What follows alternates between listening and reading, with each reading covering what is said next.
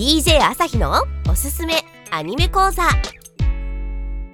い、ということで今回もやってまいりました DJ 朝日のおすすめアニメ講座のお時間です。お相手は私 DJ 朝日がお送りします。この番組はアニメ初心者の方に向けて、私 DJ 朝日から独断と偏見による名作アニメをおすすめしようといった番組となっております。今回ご紹介する作品はこちらです。テレビアニメカレイドスター。は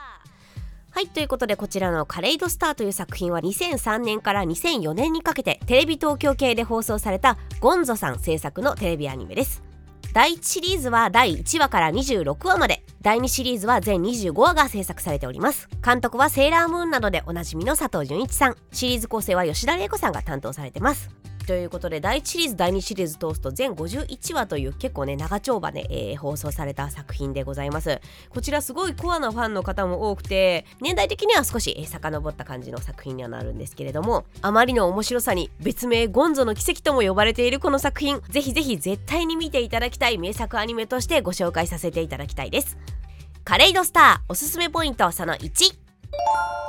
主人公空の圧倒的な魅力。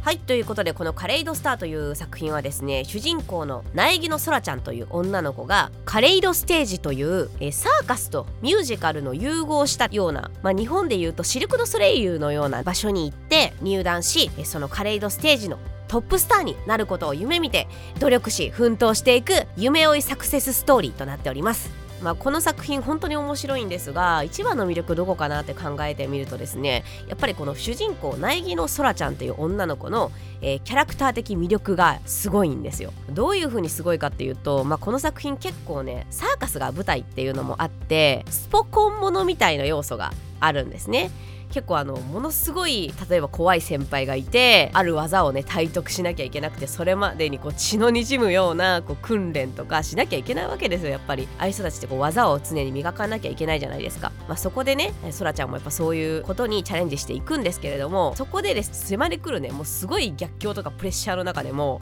それに絶対に屈しないというか負けない、ものすごい前向きで明るいですねキャラクターなんですよ。このソラちゃんのひたむきさっていうのがやっぱりこの作品の一番の魅力かなと思います。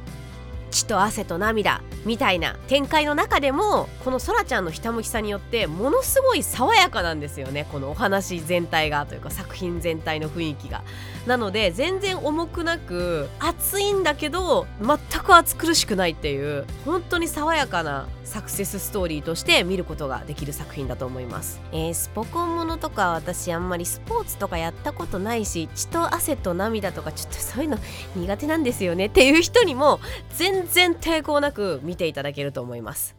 カレイドスターおすすめポイントその2、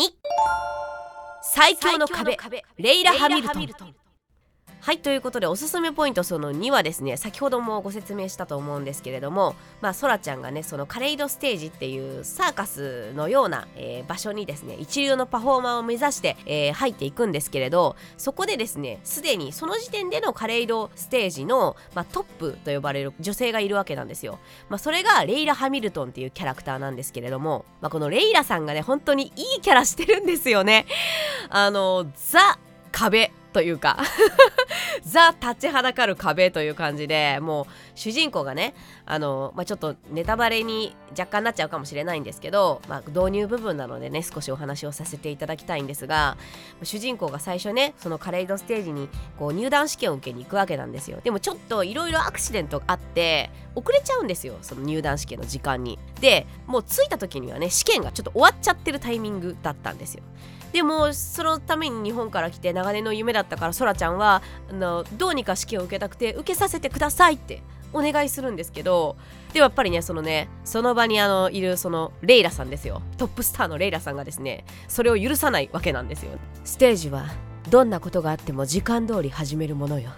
みたいな、もう超クールビューティーキャラなんですよ。ステージはね遊びじゃないのよみたいな、日本に帰りなさい、あなたのような人が来る場所じゃないわみたいな、そんなテンションなんですよ。いくらねお願いしてもレイラさんがダメと言ったらダメなんですよめちゃめちゃ厳しいキャラなんですよね。やっぱそのレイラさんっていうのはカレイドスターのトップのパフォーマーであり、やっぱその技術もすごいですし、その仕事に対するプライドとかがもう本当に、全キャラ中トップぐらいのプライドもね、持ってる、技術も持ってるし、まさしく主人公にとっては壁となるキャラクターなんですよね。そんなこんなでね、もう入団試験の時点から波乱含みなんですよ。もう受けさせてください、ダメよって言われて、じゃあこっから空どうすんのみたいな、どうやってこのカレイドステージに入ればいいのみたいな、めちゃめちゃ展開が気になるじゃないですか。ソラちゃんがね、一体どうやってこの難局を乗り越えてカレイドステージに入ることになったのか、詳しいお話、気になる続きはぜひ本編を見て確かめてください。ということで、おすすめポイントその2は、とにかく前向きでひたむきな主人公と強大な壁となるレイラさんという存在のこの2つのぶつかり合いによってですね、生まれるさまざまなドラマ、この辺がねこの作品の大きな魅力だと思います。カレイドスターおすすめポイントその3、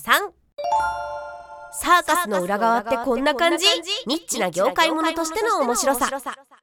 はい、ということで1、2でご紹介した通り、このカレイドスターという作品はカレイドステージというサーカス団のような、シルク・ド・ソレイユのような、場所が舞台になっているお話です。主人公はそこのトップのパフォーマーを目指して頑張るっていう感じのお話になるんですが、おすすめポイントその3で注目したいのは、これがねその珍しいサーカスもののお話だってことなんですよ。サーカスを舞台にしたアニメーションっていうかそのお話って結構珍しいですよね。そこの舞台裏っていうのが描かれているっていうのもこの作品のすごく面白いポイントだなと思っていて、知的好奇心をね私的にはくすぐられるなっていうポイントです。例えばサーカスのパフォーマーの人って普段どういう風に練習してるのとか、どんな生活してるのかなとかね、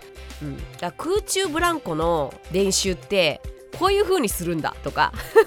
空中ブランコを飛ぶ人ってこんな気持ちなんだとかね。もちろんフィクションなので全部が全部現実の通りではないと思いますが、結構現実に即したようなお話も多いんですよね。例えばこの作品すごくいろいろなサーカスだったりの技が出てくるんですよ。ベースは私たちが見たことがあるような空中ブランコだったり綱渡りだったり炎の輪くぐるとかね、そういう感じの、いろんなパフォーマンスが出てくるんですけれども、こういうお話をアニメーションにしようってなるとついついねあるじゃないですか、テニスボールが消えるとかサッカーでもなんかものすごい光を放ってビームが出るとかね、右足からビームが出るとか分かんないですけど、ちょっとなんかそういうフィクション的な要素がね多くなるのが苦痛かなと思うんですけど、やっぱりその絵面とか派手さを重視するために要素が強くなるパターンって多いと思うんですけれども、このカレイドスターはね結構その辺リアリティも重視しているというか、パッと聞き本当にすごい技ばっかりなんですよ。なんか空中で何回転もするとか、もう一番最後の方になるとなんかもう究極の技みたいなのが出てくるんですよ。やっぱりこの技に挑んだ者は全員死んだとか、なんかそういうね結構おーっていう感じの技が出てくるんですけれども、でもそれもその全部ねその物理的に交渉がちゃんとされていて、理論上は実現可能であるっていう技ばっかりらしいんですよね。なんかそれもすごくないですか。見ていると本当にわからないんですよ。その辺がものすごくその絵面的にもね綺麗だし、これって全然フィクションなのかなって思うんですけれども、でもそういう裏話を聞くとね全部実現可能な技であるとかね、なんかそういうところを見てると結構リアリティを重視しているお話作りなんだなというのを感じます。どこまでがねリアル、どこまでがリアルじゃないっていうのは実際私も裏側見たことはあるわけじゃないんでわからないんですけれども、そういういろいろな周辺事情から推察するに意外と結構リアルに即しているような面が多いのじゃないかなと勝手に想像しています。なので、この作品は珍しいニッチなね業界ものというかサーカスの裏側をちょっと見ることができるよなんていう方向性で楽しむのもいいんじゃないかなと思います。はい、ということで今回はおすすめアニメカレイドスターをご紹介しました。いかがでしたでしょうか。まとめると、見たことない新鮮なジャンルの挑戦にこのまっさらなねソラちゃんという女の子がどんどん挑んでチャレンジをしていくっていうところがね、血と汗と涙とスポコンもの要素がありつつも爽やかなサクセスストーリーであるということが分かっていただけたと思います。この作品をぜひ見ていただきたい人は、何か夢を叶えたい人、夢を追っている人、逆に情熱ってなんだっけっていうのをね、見失いかけている人とか、スポコンものが苦手っていう人にもあえておすすめしたいと思います。どんなバリバリの逆境にも負けず、ひたすら前向きに明るく頑張る主人公ソラちゃんの姿は、きっと見る人みんなに勇気を与えてくれると思いますよ。ご紹介した第1話はニコニコ動画で無料配信されています。ぜひこちらでもチェックしてみてください。それではお聞きいただきありがとうございました。また次回の放送でお会いしましょう。お相手は私 DJ 朝日でした。バイバーイ。